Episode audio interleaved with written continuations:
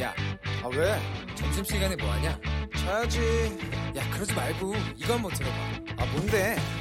지금 당장 라디오를 켜봐 나른한 오후 깨울 시사 토크쇼 모두가 즐길 수 있고 함께하는 시간 유쾌하고도 신나는 시사 토크쇼 오태훈의 시사본부. KBS 라디오 오태훈의 시사본부 2부 시작합니다. 저희 시사본부는 참여, 청취자 여러분들의 참여 기다리고 있습니다. 샵 9730으로 여러분들의 의견 보내주시면 되고요. 짧은 문자 50원, 긴 문자 100원의 정보 이용료, 어플리케이션 콩은 무료로 참여하실 수 있습니다. 또 팟캐스트와 콩, KBS 홈페이지를 통해서 시사본부 언제나 다시 들으실 수 있고요. 지금 유튜브를 통해서 KBS 라디오 혹은 오태훈의 시사본부, 시사본부 검색하시면 영상으로도 확인하실 수 있습니다. 매주 금요일 2부 한 주간의 언론 보도를 분석하고 비평하는 정상근 알파고의 와치독 시간입니다. 정상근 전 비디오는 기자, 자만 아메리카의 알파고 신하 씨 외신 기자 두 분 자리하셨습니다. 두 분 어서 오십시오. 예, 안녕하십니까. 예. 아, 김성준 전 SBS 앵커가 지하철역에서 여성 신체를 몰래 촬영하다가 입건된 사건 한 주 내내 실시간 검색어 오르면서 논란이 됐습니다. 제 와치독 이 시간에는 좀 해당 사건 자체보다는 언론인들의 언론인 출신의 범죄 또 언론인들의 이러한 범죄 소식을 보도하는 보도 행태를 좀 점검해 보도록 하겠습니다. 먼저 그 두 분은 이 사건 어떻게 들으셨는지 궁금하네요. 아, 네, 뭐저 언론 보도 통해서 봤는데 네. 이 좀 개인적으로 좀 충격을 받았던 게 뭐 사실 이분이 SBS 내에서도 이렇게 평판이 나쁜 분은 아니었거든요. 그래서 뭐 조직 내에서 뭐 나름 총만 맞는 분이었던 데다가 뭐 후배들한테도 나쁘지 않은 인상이었기 때문에 뭐 충격이긴 했습니다. 물론 이게 평소 이미지하고 범죄 사실과는 뭐 아무 상관이 없긴 합니다만 뭐 어쨌든 기자로서 매우 부끄러운 범죄고 뭐 용서될 수 없는 일이라고 뭐 생각을 하고 있습니다. 네. 알파오 기자는요. 저는 사건을 믿을 때까지 좀 시간이 걸렸어요. 한 5일 정도? 아, 처음에는 예, 어, 그 위치에 있는 사람이 그런 일을 안 할 거라는 그러한 확신한 믿음이 있었거든요. 음. 굳이 왜 가서 지하철에서 그런 거 하겠어요? 네. 뭐 이건 오해일 거다. 어. 사람들 오해인데 이거 언젠가 나올 거라 저 진짜 기다렸는데 안 나왔어요. 오히려 이제 사진들 태- 핸드폰에서 나오니까 그래서 예. 너무 놀랐어요. 어, 두 분이 놀랐다고 하는 것만큼 어, 많은 분들이 당황스럽기도 음. 하고 좀 분노한다는 그런 의견들도 상당히 좀 있었던 것 같습니다. 이 김성준 전 앵커가 과거에 뭐 방송을 통해서나 아니면 여러 가지 자신의 프로그램을 통해서나 뭐 성 감수성에 대해서 뭐 페미니스트적인 발언을 많이 했었다. 뭐 이런 얘기들도 좀 나오고 있는 것 같고. 그건 너무 좀 이중적인 거 아니냐. 방송에서는 이렇게 하고 사생활에서는 너무나 다른 행동을 행동을 보인다는 것. 그것이 드러난 사건 아니겠어요? 저는 개인적으로 너무 두려워요. 왜냐하면 언젠가 저도 이렇게 방송에 나오고 하는 말들이 있긴 하지만 아 그 말을 어긋난 행동을 음. 저도 할수 있는 똑같은 인간이니까 진짜 조심스럽게 살아야겠다. 마음 먹고 살아야겠다. 그런 시간을 저는 지금 사실은 아직도 그 사건의 중격 속에 아직도 있어요. 네. 저도 그 얘기는 동의합니다. 예, 제가 뱉는 한마디 한마디가 음. 어, 뭐 방송상에서 뱉는 말일 수도 있지만 또 한편으로는 제 목소리를 통해서 나가는 것이고 그것이 다른 부분에 대해서 또 혹시 또 반대되는 부분은 없을까라는 측면들 점검도 좀 해야 될 측면이 있는 것 같기도 하고요. 정상훈 기자는요. 뭐이 기자라는 직업이 아무래도 좀 옳은 말을 해야 되고 또 나쁜 일을 하지 않아야 하는 또 그런 직업이기도 하잖아요. 이 직업의 특성상. 그러니까 이 마- 말과 행동을 일치시킨다는 게 좀 매우 어려운 일이기 때문에 뭐 저도 뭐 늘 성찰하고 또 반성하고 또 한 말을 좀 곱씹고 뱉어야 되지 않나 뭐 이렇게 좀 생각이 좀 많이 들었습니다. 예, 시작은 이렇게 출발을 합니다만 저희가 좀 이 소식을 다루고자 하는 이 부, 아, 부분은 이겁니다. 언론사의 태도를 좀 우리가 살펴봐야 되지 않을까 싶은데 SBS가 이 소식을 보도를 했어요. 네, 보도를 했습니다. 근데 이게 홈페이지에 삭제가 됐다고요?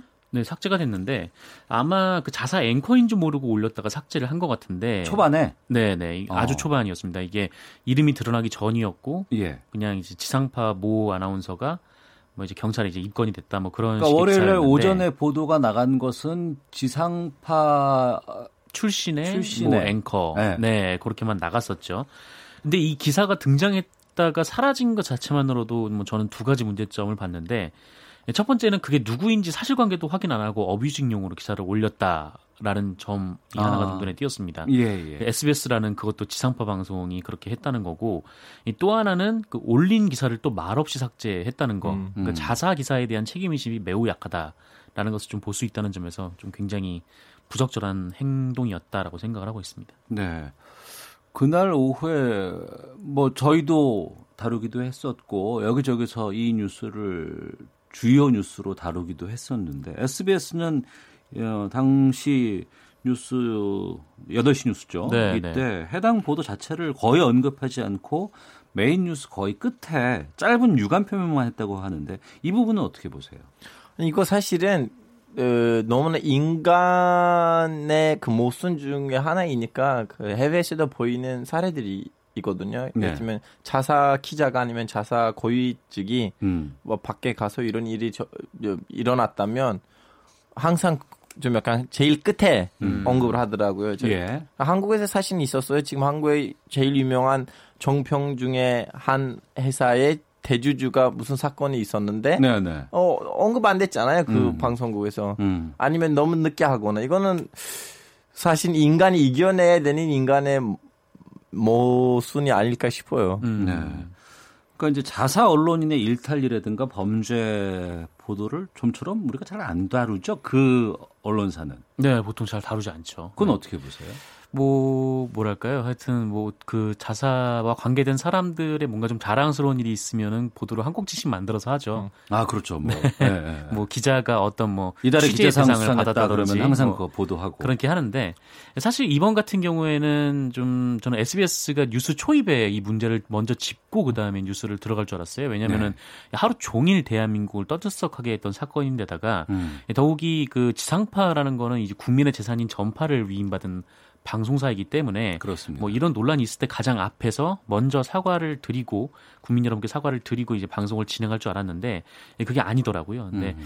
그래서 아예 그냥 유감 표명 안 하고 그냥 넘어가는 거 아닌가라고 생각을 했는데 그냥 말미에 굉장히 좀 짧게 이렇게 했던 거죠. 근데 이것만으로는 좀 상당히 부족하고 SBS가 보다 적극적으로 이 문제를 털어냈어야 되는 건데 뭐 대충 이 형식만 갖추려고 하는 것 같아서 네. 좀 실망을 할 수밖에 없었습니다. 저는 3년 3년 전이었는지 4, 4년 전인지 모르겠지만 방송국 이름을 언급하지 않을게요. 예. 이런 비슷한 사건이 있었는데 음. 저는 그 방송국에 있는 선배들한테 물어봤어요. 예. 아니 니네 왜 그쪽에서 그 회사 그 기사가 안 나오냐 음. 자사 기자이니까 이런 거냐 그래서 이런 말을 들었어요 알파고 봐봐 지금 동네가 온 동네가 우리 식구를 때리고 있는데 네. 우리도 가서 한 주먹을 날리면 좀 안 그러는 거 아니냐 그냥 그거만으로 충분하다 온 동네가 때리고 있는데 음.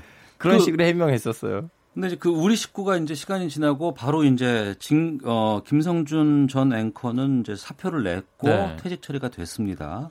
근데 또 일부에서는 징계를 하지 않고 바로 네네. 그냥 퇴직 처리하고 사표를 수리한 것에 대해서 좀 바람직하지 않다 이런 얘기도 있던데.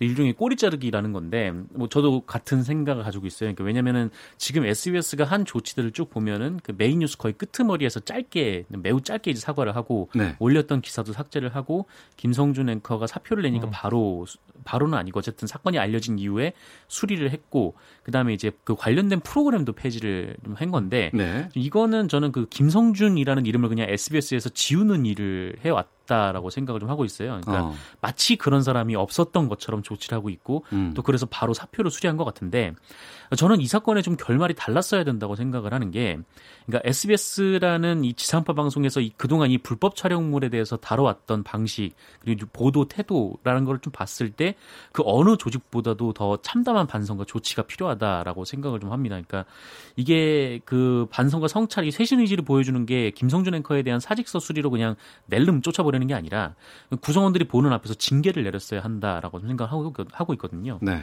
그게 이제 본복이기도 하고 또 일 벌백계이기도 하고 좀 SBS가 이런 종류의 범죄를 결코 용납하지 않는다라는 자세를 보여줬어야 하는데 어 근데 이제 사건을 그냥 이 이름을 그냥 지워버리고 잊혀질 때까지 기다리겠다라는 자세는 좀 매우 어, 부적절한. 근데 선배님 제 보기에는 이제 사람들 앞에서 이렇게 징계를 하고 그렇게 할 거라면 그러면 음. 쫓아내지는 않아요. 음. 쫓아낼 사람 그냥 깔끔히 자르는 거고 앞으로 같이 일할 사람이라면 사람들 앞에서 이렇게 징계를 내고 혼내고 이제 정신 차렸지 다음에 하지 마 하고 음. 계속 같이 할 건데 계속 같이 안 한 사람이니까 이렇게 된 거 아니에요. 음. 뭐 쫓아내는 과정에 이제 결말이 이제 해고일 수도 있는 거죠. 네.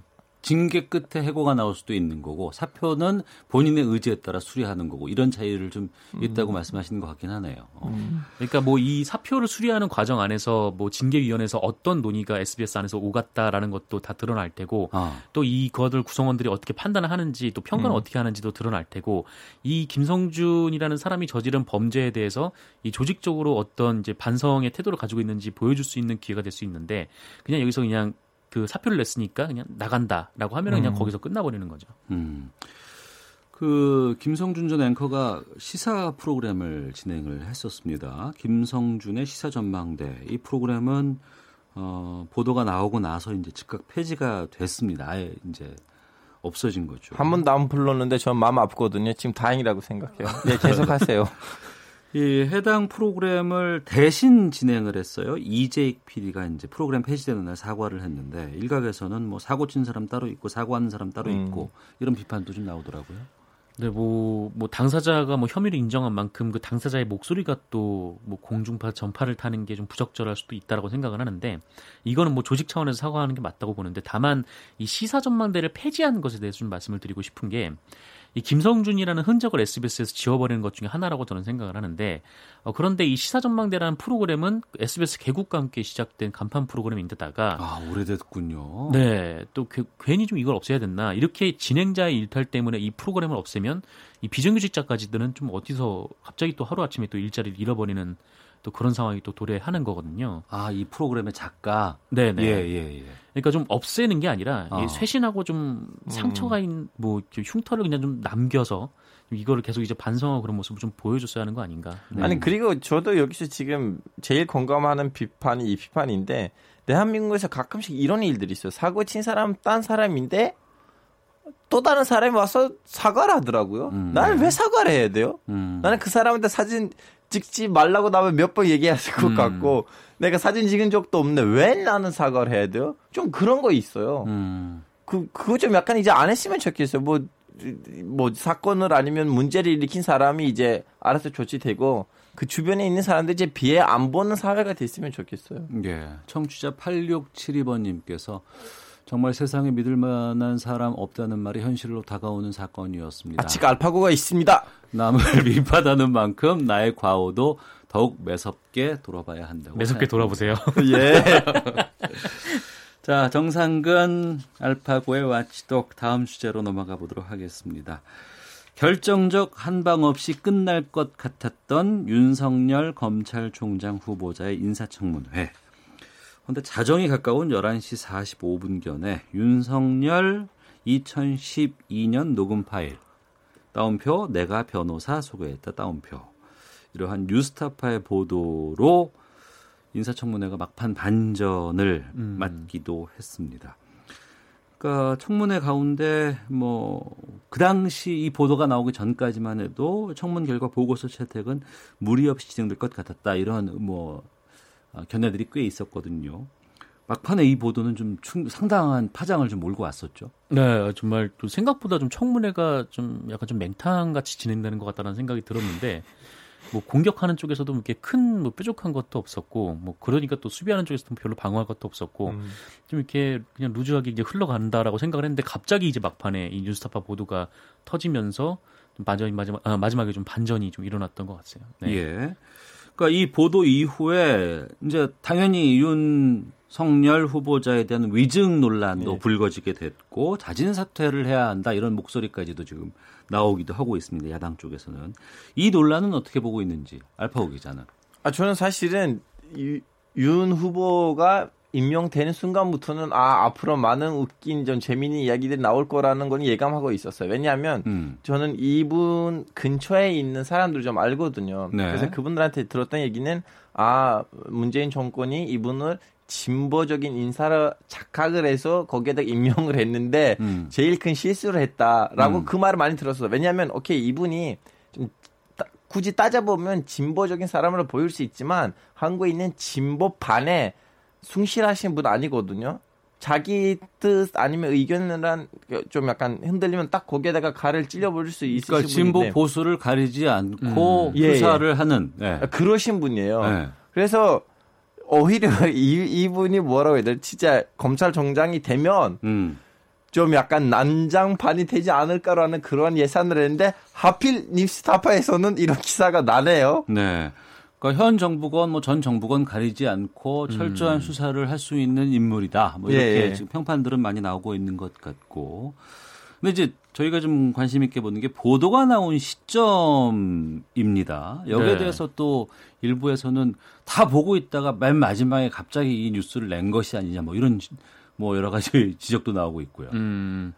그러니까 뭐 뉴스타파 김용진 대표가 뭐 보도 시점과 관련해서 어떤 의도나 고려도 없었다라는 음. 입장을 밝혔는데 어 저는 그렇게 뭐 보진 않습니다. 그러니까 이 뉴스타파가 어떤 악의적 목적 때문에 이런 기사를 써서 그러니까 이른바 이제 윤석열 후보자를 이른바 물먹이기 위해서 벌인 일이라고는 보진 않는데 네. 어, 그런데 이 청문회 당일 밤 11시 40분에 이 청문회가 끝나기 직전에 해당 기사를 올린 거는 그 뉴스타파가 판단을 한 부분이라고 생각을 해요. 아니 그건 뉴스타파 아니고 제보자의 판단일 수도 있잖아요. 왜 아, 이렇게 이게 뭐 이게 제보가 아니고 네, 그 제보자가 해당 아니라 그 해당 기자가 이미 가지고 기자가. 있었던 예. 자료인 거고 그 해당 소속 기자는 과거에 이거 가지고 또 기사를 한 번 썼었어요. 음. 쓴 데다가 이제 뭐 하여튼 그 어쨌든 윤석열 후보자가 청문회가 진행이 될 때 아 이거 청문회 안에 내야겠다라고 음. 판단이 있었던 것 같고 근데 다만 그게 이제 뭐 뉴스타파가 자유한국당을 도와가지고 뭐 윤석열 후보자를 낙마시키겠다 그런 의도라고는 보지는 않습니다. 네. 음, 뉴스타파는 철저하게 자한당이란 협력을 할 만한 뉴스 언론이 아니니까 음. 그런 말이 나오는 거좀 약간 웃기긴 웃겨요. 예.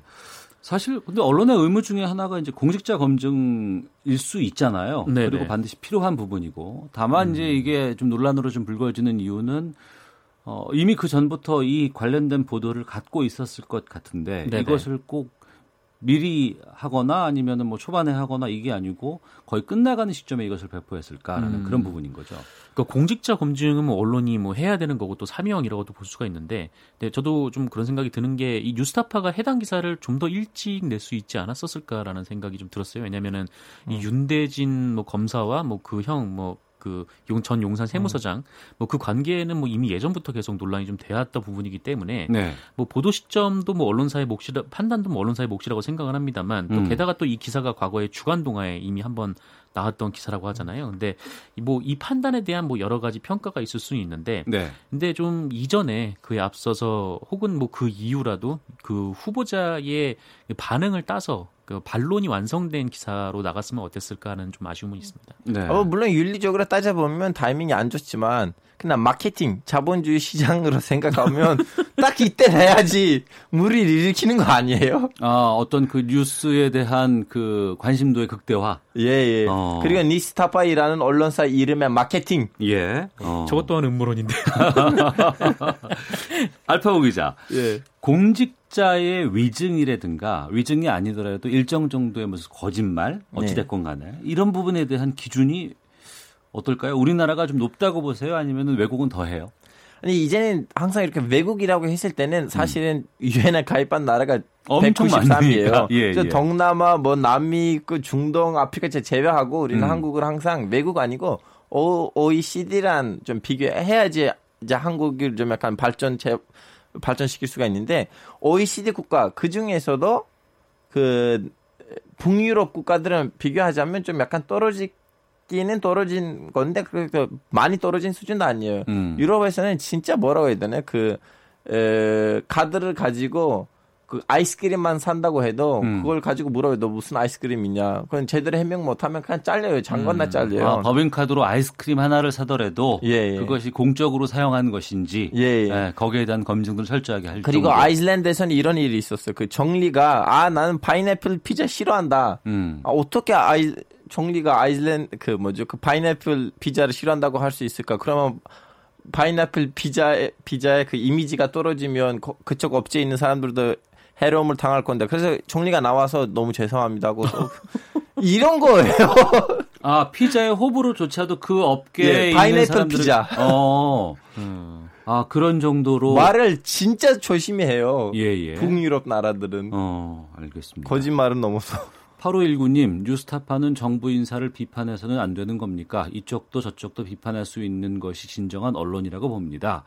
3803님, 누가 봐도 뉴스타파의 보도는 악의적이고 고의적이었다고 생각합니다라는 의견도 주시고 있는데 이번 보도 때문에 뉴스타파 후원 중지가 잇따랐다고요? 네, 뭐 뉴스타파가 뭐 광고를 전혀 하지 않고 시민들의 후원으로 운영되는 언론사인데 네. 어, 이번 보도와 관련해서 좀 많은 분들이 뭐 후원을 중단하겠다라는 움직임을 보여주고 있고 어. 뭐 실제로 거의 인증을 해서 SNS에 올리시는 분들도 꽤 있습니다. 야, 그 정도예요. 네 네. 음. 뭐 얼마나 빠졌는지 아직 뉴스타파에서 공식적으로 발표는 없었는데 네. 어쨌든 SNS 상에서는 좀 그런 움직임이 실제로 있긴 있습니다. 이것도 후원금으로 가잖아요. 근데 음. 후원금으로 갈 때는 이제 얘기를 해줘야 돼요. 아 너무 좋은 댓글 퍼가지고 너무 흥분됐습니다. 하여튼 넘어갈게요. 아니 그 언론사들이 후원금 제대로 갔을 때는 절대로 자신을 하나의 정치 세력이라 이렇게 엮이면 안 돼요. 아니면 이럴 때는 후원금은 끊기거든요. 음. 대놓고 얘기해야 돼요. 나는 진보도 보수도 칼을 찔 언론사다. 네. 그러면 이럴 때는 후원금 안 끊길 거예요. 근데 음. 니스타파는 이명박하고 박근혜 정권 때는 좀 살짝 민주당이랑 같이 가는 그런 이미지 있었기 때문에 이럴 때는 그러니까 현 정권이 어, 문제가 되거나 이것에 대해서 뭐 광고라든가 이런 것 때문에 주눅들지 않고 적극적으로 시민들의 후원을 통해서 보도를 하겠다라는 그런 부분들. 그렇죠. 항상 이런 좀 약간 후원금으로 운영되는 언론사들은 음. 하나의 정치 세력보다는 음. 딱그 중도파가 있을 거 아니에요. 네. 중간에 가까운 보수하고 중간에 가까운 진보. 음. 오히려 그쪽 구- 구독자들한테 좀 의존해야지 좀 오래 갈 수가 있을 것 같아요. 네. 거대 자본의 외압을 받아서 운영되는 언론사가 있으면 안 되겠지만 또 음. 그것이 또 어, 우리가 무시할 수 없는 부분들도 분명히 존재를 하는 것이고 거기에 자유롭기 위해서 이제 시민들의 후원을 십시일반 받아서 운영하는 언론사가 이제 뉴스타파인데 또 한편으로는 그 부분 때문에 좀 여러 가지 어려움들도 좀 있지 않을까라는 생각이 좀 들기도 하고요. 네, 뭐 저도 거의 후원으로 100% 운영되는 매체에 다닌 적이 있는데 네. 기사를 하나하나 쓸 때마다 이 회사에서는 불이 전화 이제 불이 나는 거죠. 이제 음. 후원하시는 분들로부터 불이 나는 건데 네. 어 근데 뭐 그분들의 이제 소중한 돈으로 이제 운영이 되는 매체다 보니까 뭐 물론 이제 그 언론사로서의 음. 뭐 본인의 기본을 지키기 위해서 어떤 판단을 내렸다라고 한다면 또 거기에 대한 또 시민들의 평가도 자연스럽게 좀 받아들여야 된다라고 좀 생각을 하고 있어요. 그래서 음. 좀 뉴스타파가 좀 앞으로 뭐 해왔듯이 뭐 좋은 보도를 하면 또 많은 분들이 관심을 갖고 후원해 주실 것이고 또 이번에 좀 후원이 많이 좀 빠진다면 좀 어떤 부분에서 좀 후원자들에게 좀 실망이 있었을까 좀 그 부분에 대해서는 좀잘 생각해 봤으면 좋겠습니다. 알겠습니다. 4565님, 목소리도 깨끗하고 발음도 정확하고 전달력도 좋은 정상근 기자. 프로그램 진행도 하시면 더욱 좋겠어요. 라고 의견 보내주셨습니다. 그때 저를 부르셔야 돼요. 이 내리면 안 돼요. 24시간 핸드폰을 켜놓고 있습니다. 9779님, 알파고시 좋은 방송 감사해요. TV에서 얼굴도 봤는데 훈남이더군요. 라는 의견도. 아이고 보내주시고. 감사합니다. 오늘은 무슨 일이 있어도 항상 웃겠습니다. 한 주간의 미디어 비평 와치도 여기서 마치도록 하겠습니다. 두 분 말씀 고맙습니다. 네, 감사합니다. 헤드라인 뉴스입니다. 국회가 오늘 6조 7천억 원 규모의 추가 경정 예산안 심사에 본격 착수했습니다. 이 총리는 추경안 심사 과정에서 일본의 경제 보복 조치에 따른 부품 소재 지원 사업 예산이 추가될 수 있도록 긴밀히 협의하겠다며 정부는 추경을 지체 없이 집행할 준비를 갖췄다고 말했습니다. 미국을 방문 중인 김현종 청와대 국가안보실 2차장은 최근 불거진 한일 갈등과 관련해 한미일 3국 고위급 협의 개최 방안에 대해 한국과 미국은 적극적인데 일본이 아직 답을 하지 않고 있다고 밝혔습니다. 정부가 최근 우리 경제의 대외 여건이 나빠지고 있고 대내적으로 소비는 완만히 증가하고 있지만 수출과 투자는 부진한 모습이 지속하는 모습이라고 진단했습니다. 지난달 수출 물가와 수입 물가가 5개월 만에 나란히 하락했습니다. 지금까지 헤드라인 뉴스 정한나였습니다. 이어서 기상청의 최영우 씨 연결합니다. 네, 미세먼지와 날씨 정보 전해드립니다. 오늘 다시금 기온이 오르겠습니다. 특히 오늘은 삼복의 시작인 초복이기도 한데요. 어제 비교적 대부분 지역이 선선했는데 오늘은 그보다 2, 3도 오르면서 평년 수준의 더위가 있겠습니다. 서울, 광주 28도, 강릉, 세종, 대전 29도, 대구 30도 등을 기록하면서 전국이 29도에서 26도에서 30도 분포고요. 내일과 모레 그리고 다음 주로 갈수록 기온은 점점 더 오를 것으로 예상됩니다. 다음 주 중후반이 오전이 되면 32, 3도까지 기온이 좀 오르는 곳도 있겠지만 그나마 비나 소나기가 다음 주 목요일까지 쭉 자주 내릴 전망이라서 약간은 더위를 누그러뜨릴 수 있을 것 같고요. 다만 습도가 높아져서 후텁지근하겠습니다. 오늘 경기 동부 강원 영서 곳에 따라 오후에 소나기 지나겠고요. 서울 경기 충남 밤부터 비가 조금 와서 내일과 모레 이틀간도 중부나 일부 내륙으로 비나 소나기가 자주 지나겠습니다. 미세먼지 농도, 오존 농도 모두 오늘 내일 무난하겠습니다. 지금 서울 기온은 27.5도입니다. KBS 날씨 정보였고요. 계속해서 이 시각 교통 상황 KBS 교통정보센터의 윤여은 씨가 정리해 드립니다. 네, 고속도로에서는 돌발 상황이 잇따르고 있습니다. 서해안 고속도로 서울 쪽 당진 분기점 1차로에는 장애물이 있고요. 당진 대전 고속도로 당진 쪽도 신풍 휴게소 1, 2차로에서 장애물을 처리하고 있어 주의가 필요해 보입니다. 평택 제천 고속도로 제천 쪽은 평택 분기점 2, 3차로에서 화물차 사고를 처리하고 있어서 4km가량 정체입니다. 서울 외곽 고속도로 판교에서 일산 쪽은 장수에서 송내와 개항에서 김포유금소까지 밀리는 있는데요. 계양 부근 5차로에는 고장난 승용차가 있어서 이 일대에 더 혼잡합니다. 경부고속도로 부산 쪽은 한남에서 서초와 작업 중인 기흥 동탄에서 동탄 분기점까지 밀립니다. 간선도로 중엔 내부순환도로 성수 쪽인데요. 홍지문 터널 3차로에 고장난 차가 있어 일대 정체고요. 분당 수소로 성남 쪽도 수소와 복정 사이 3차로에서 고장난 차를 처리하고 있으니까 잘 살펴 지나셔야겠습니다. KBS 교통정보센터였습니다. 오태훈의 시사본부 오태훈의 시사본부 오태훈의 시사본부 오태훈의 시사본부 오태훈의 시사본부 오태훈의 시사본부 오태훈의 시사본부 오태훈의 시사본부 네. 너는 누구냐, 나는 누구냐 하는 노래 아시죠? 아, 베이로 시의 히트곡 신토불인데요. 이 곡이 1992년 대한민국이 당시 한창 우루과이 라운드 타결 때문에 쌀 수입 개방 우려에 휩싸여서 아, 힘들 때였습니다. 그 당시에 나와서 크게 사랑을 받았던 그런 노래인데요. 어, 공교롭게도 요즘에 신토부리가 다시 주목을 받고 있다고 합니다. 일본의 수출 규제 조치로 인해서 최근 일본산 제품 불매 운동 일고 있어서 그렇습니다. 아, 이 노래를 부른 가수 베이로 씨 오늘 오태훈의 시사본부 금요 초대석에서 만나 뵙겠습니다. 어서 오십시오. 안녕하세요. 반갑습니다. 네, 반갑습니다. 요즘 먼저 어떻게 지내세요? 뭐 이제 열심히 가수니 노래하고 예, 뭐 예. 이렇게 이제 제가 하고 싶은 일, 음. 뭐 취미로 하는 일도 있고 그래서 그 부지런히 하고 다니고 있습니다. 예.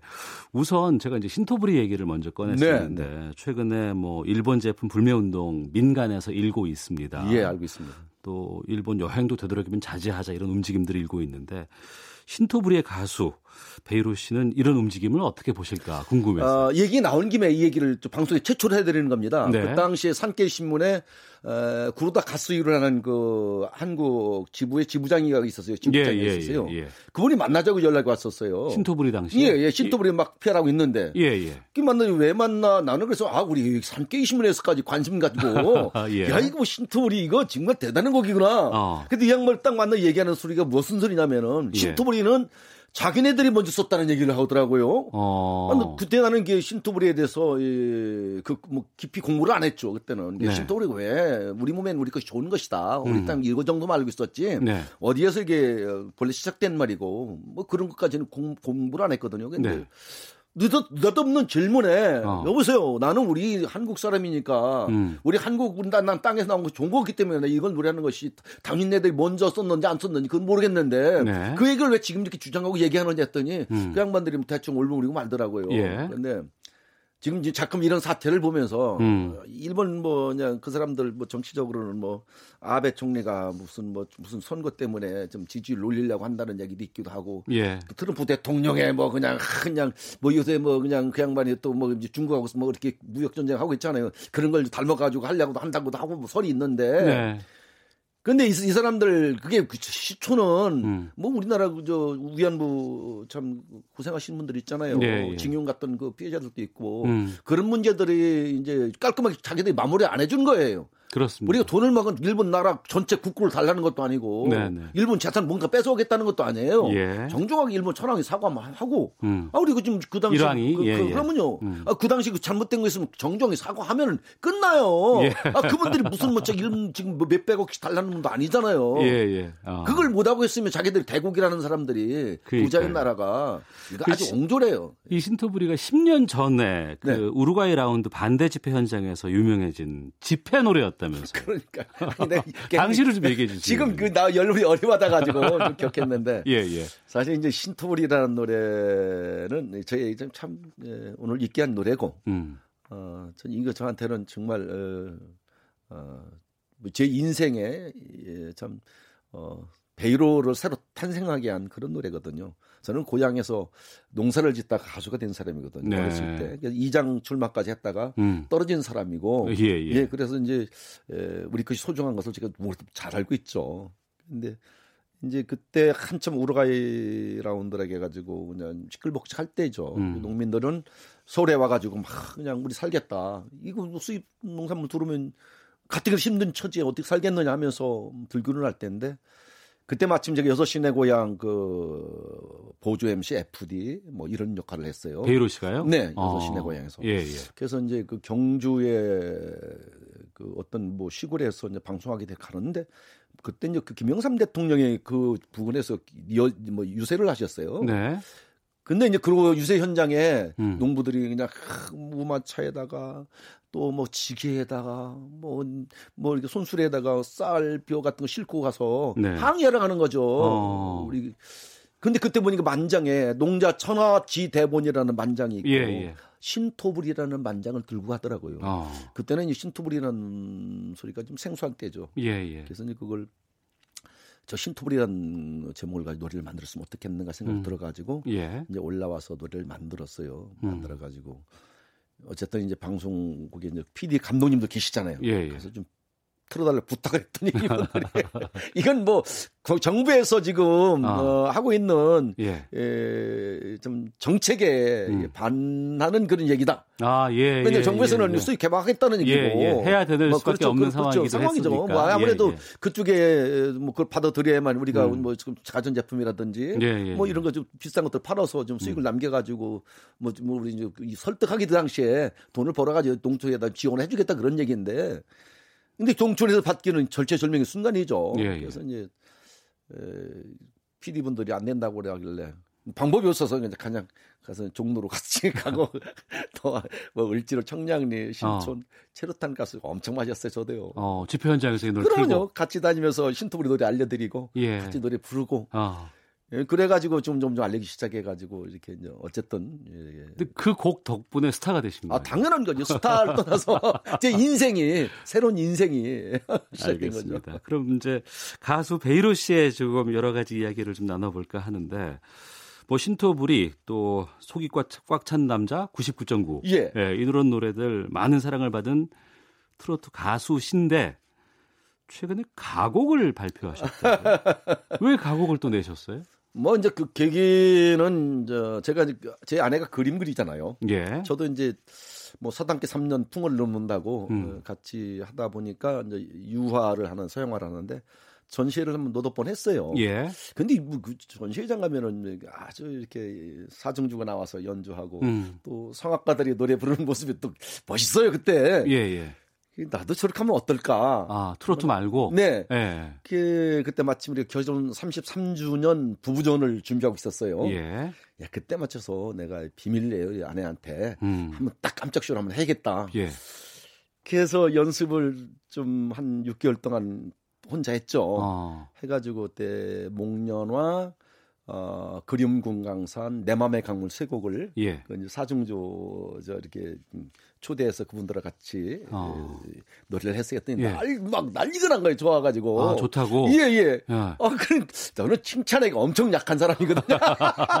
원래 고래도 춤을 춰요. 예, 예, 나 칭찬만 예, 예. 해주면은 그냥 아. 어디로 갈지 모르고 틀지 모르는 사람이 막 좋아가지고. 예. 이거, 이거 기분 좋더라고요. 음. 아, 그래서 이제 시작하게 돼가지고 뭐 이렇게 열린 음악회도 하게 되고 또 여러 군데 가서 이제 노래를 하다 보면 막 박수도 많이 쳐주고 그래서 예. 자신감이 생겨서 이렇게 가곡 앨범을 어. 음, 좀 만들게 이르렀어요. 신작곡도 만드셨나요? 봄의 향기? 네. 어. 아무래도 이제 뭐 목료나 그림 건강산, 뭐 오솔레미오, 뭐 축배의 이런 노래도 하곤 합니다만, 예.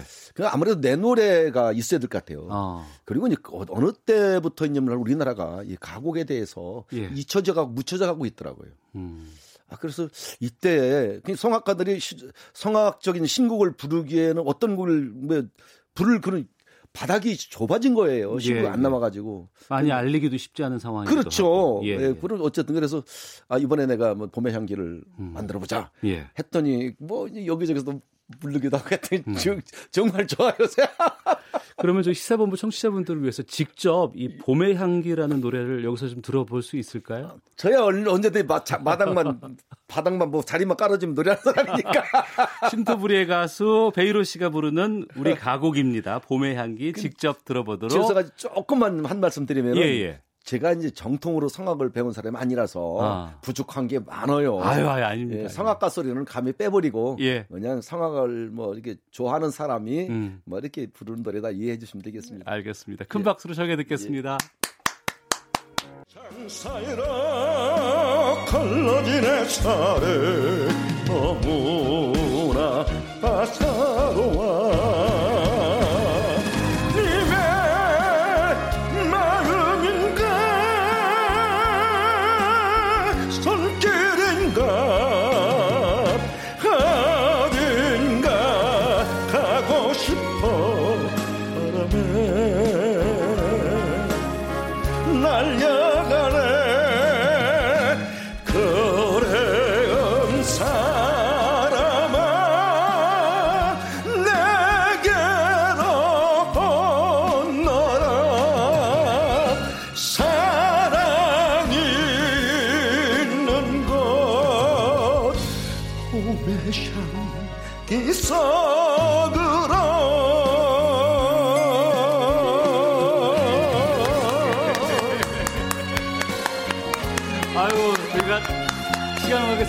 1절만 듣기로 하겠는데요. 자리 좀 해주시고요.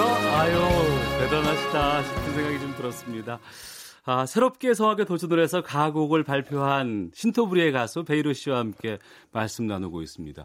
테너시네요. 아직 멀었죠. 그러면 그 아내에게 부인께 바치는 노래 이렇게 이해를 해도 될까요? 아, 뭐, 사랑이 가득한 노래 같은데. 뭐 그런 의미는 아니고요. 음. 어, 이 노래 가사를 쓰게 된 것은 이제 제가 홍천에 조그만 밭이 하나 있는데 네. 그때 마침 그, 그 불이 나가지고 아 예예 예, 예. 그래서 산에 그냥 재가 됐어요. 어. 그때 그 모습이 그냥 머리 탄 머리 있잖아요. 예, 그런 예. 것인데 봄에 되니까 거기에 꽃이 피더라고요. 아 그렇죠. 예. 네, 자연의 힘이 어마어마하죠. 예. 골짜기 가르마타고 예, 예. 진달래 머리핀 꽂고 아, 예, 등성이 예. 타고 오는 봄바람은 네 가슴 흔들잖아 음. 가사가 떠오르더라고요. 아 그런데 이제 어 이제 아내한테 바치는 노래는 아니고 어. 어, 어, 뭐 그냥 제 우러나서 하는 그런 뭐 제 소리라고 할까 음. 그런 거예요. 예. 예. 트로트로 창법하는 것과 성악으로 노래를 부르는 것의 차이가 좀 많이 있죠. 뭐 어쨌든 어, 노래는 똑같은 거니까 예, 똑같은 거지만 예시 예. 그 구분해서 들어가 보면 확실히 틀리죠. 그런데 어. 그런 문제 굉장히 그 애로가 있었어요. 예. 어, 왜냐면은 어 트로트만 한 40년 이상 넘게 한 사람이 예. 발성 자체가 틀리니까. 어. 그리고 이제 아무래도 고음 처리 같은 것은 그 진상하고 가상하고 차이는 엄청난 거거든요. 그렇죠. 거기에서 오는 그 뭐라 할까 부딪히는 게 있어가지고 어. 어 병원에서는 심지어 저보고 이제 이게 성악을 뭐 이렇게 공부를 계속하면은 네. 아마 가요를 못 할 수도 있으니까 아, 성대에 무리가 온다. 예예예. 예, 예. 그래서 아.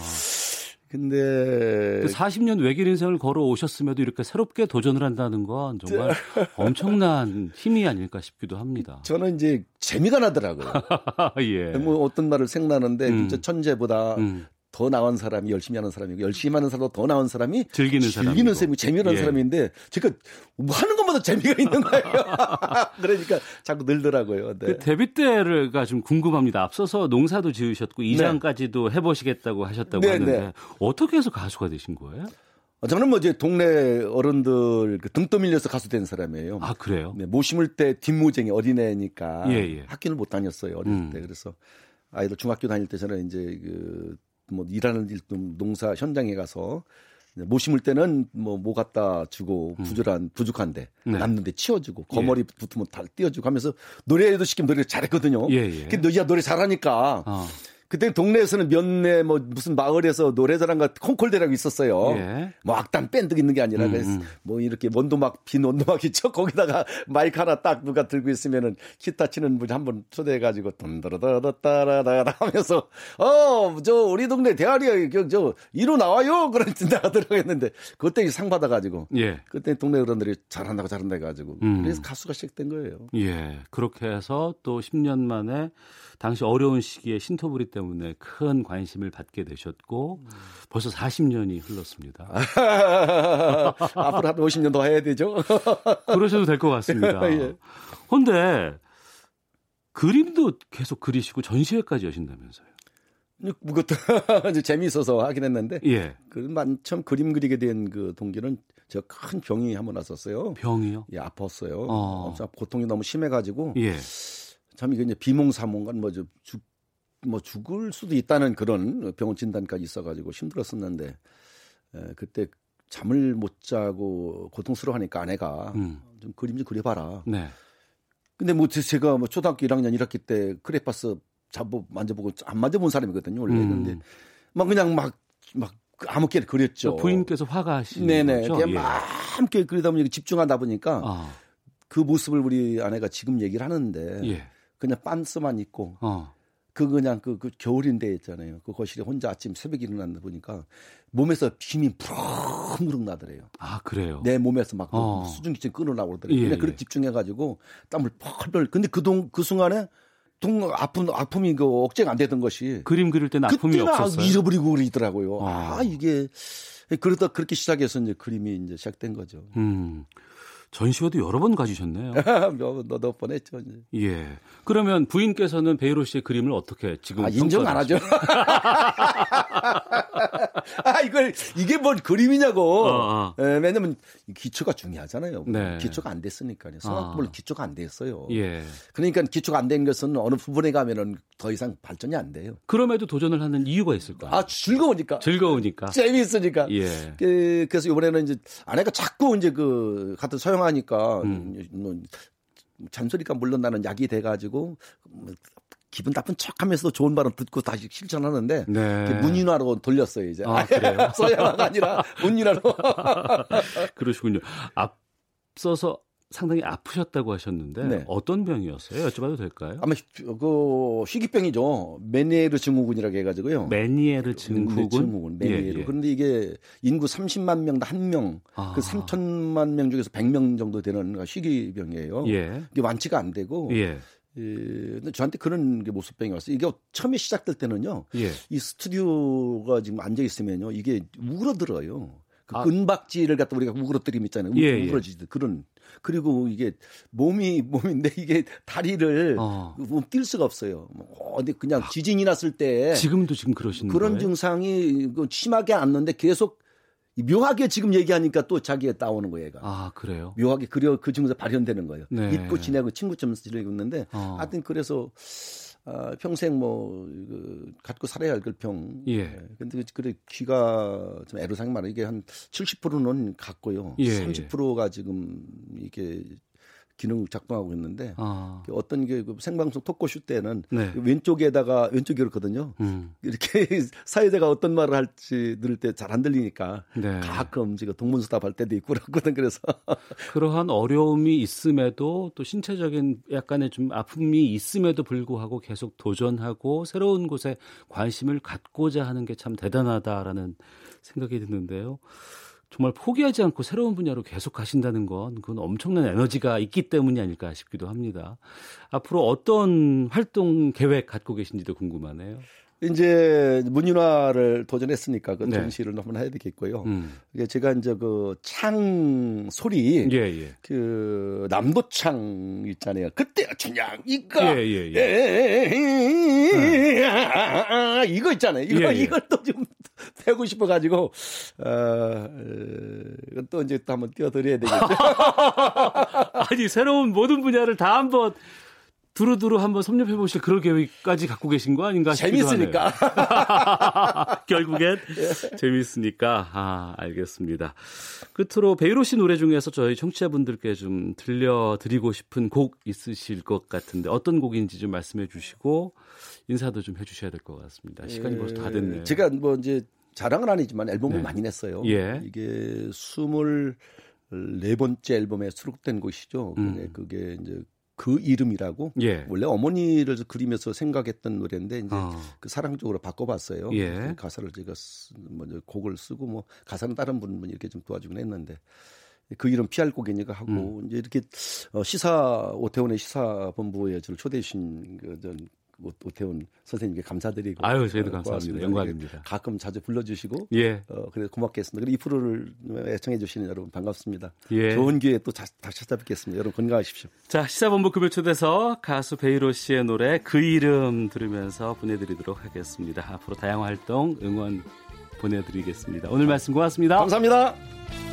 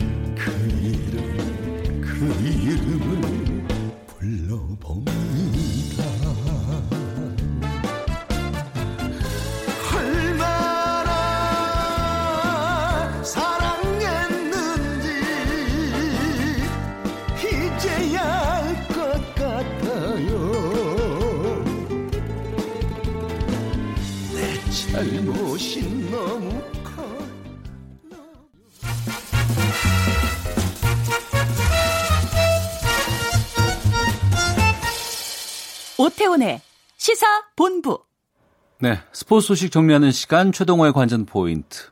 최동호 평론가 연결되어 있습니다. 안녕하십니까? 예, 안녕하세요. 예. 세계 수영 선수권 대회 오늘 광주에서 열리죠? 어, 예, 그렇습니다. 오늘 막을 올리게 되고요. 28일까지 17일 동안 열리거든요.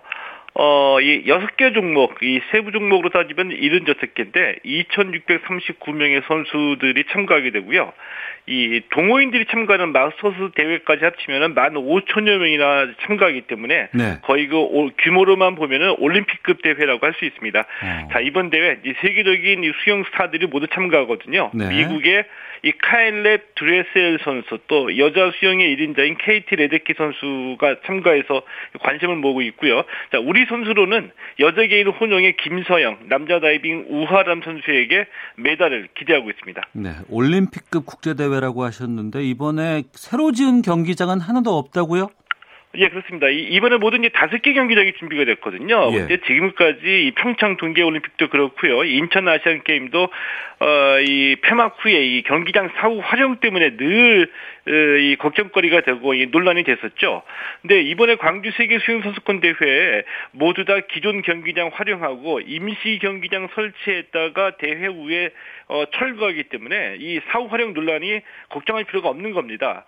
예를 들면은 남부대학교에 이, 이 남부대학교 종합운동장에 임시 수조를 설치해서 이 수구 경기장 만들었고요. 예. 또 조선대학교 축구장에 이 하이다이빙 경기장을 임시 수, 조로 설치해서 만들었던 겁니다. 어. 자 이런 점들은 이 대회 후에 모두 철거되기 때문에 사후 활용에 대한 부담이 없고 예산도 많이 줄였다는 점에서는 아, 앞으로 우리가 개최할 스포츠 이벤트의 새로운 모델이 모델로 좀 어, 받아들일 필요도 있다 이렇게 봅니다. 네.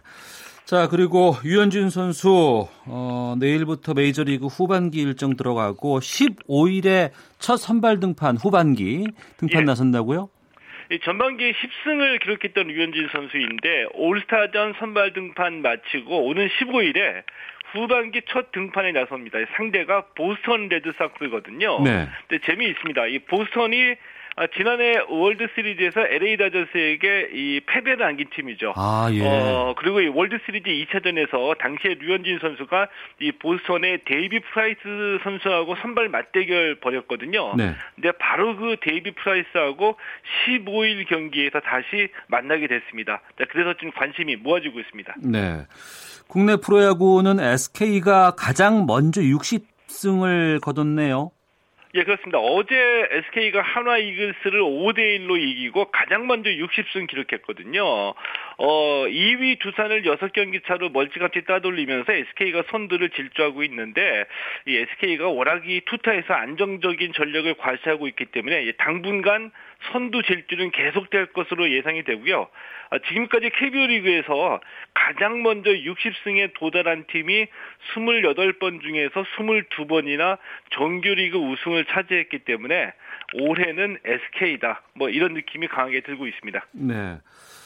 아, 축구로 가보겠습니다. 황의조 선수가 프랑스로 갑니까? 어, 예, 그렇습니다. 이 프랑스의 그 축구 전문지 이 레키프가 보도했거든요. 네. 그 레키프가 좀 신뢰할 만한 매체입니다. 이 보도하기를 음. 어, J리그 간바 오사카의 황, 황의조 선수, 이 프랑스 프로축구 1부 리그 팀인 지롱댕 보르도하고 4년 계약에 합의했다. 이렇게 보도했습니다. 황의조 선수 지난해 아시안 게임에서 득점왕에 올랐고 그래서 이제 스타덤에 올랐는데 네. 대표팀에서도 꾸준히 활약하고 있고요. 프랑스 진출을 계기로 한 뼘 더, 한 번 더 성장하기를 기대해 보겠습니다. 네. 30초만 듣겠습니다. 경기도청 여자 컬링 팀이 국가대표 선발전에서 우승했어요. 어, 예, 여자 컬링이 이 삼국지라고 할 수 있거든요. 네. 이 컬스데이 경기도청, 팀킴 경북체육회 그리고 팀 민지인 이 춘천시청 세 팀의 군웅할거라고도 볼 수 있겠는데 올해는 국가대표 선발전에서 경기도청 이 컬스데이 팀이 우승을 차지해서 예. 내년 시즌 한번 기대를 해보게 됐습니다. 음, 알겠습니다. 컬스데이라고 칭을 하는군요. 경기도청. 예. 자, 지금까지 최동호 스포츠 평론가와 함께했습니다. 오늘 말씀 고맙습니다. 예, 고맙습니다. 예. KBS 라디오 오태훈의 시사본부 이번 주 소식 여기서 인사드리겠습니다. 다음 주 월요일에 뵙겠습니다. 안녕히 계십시오.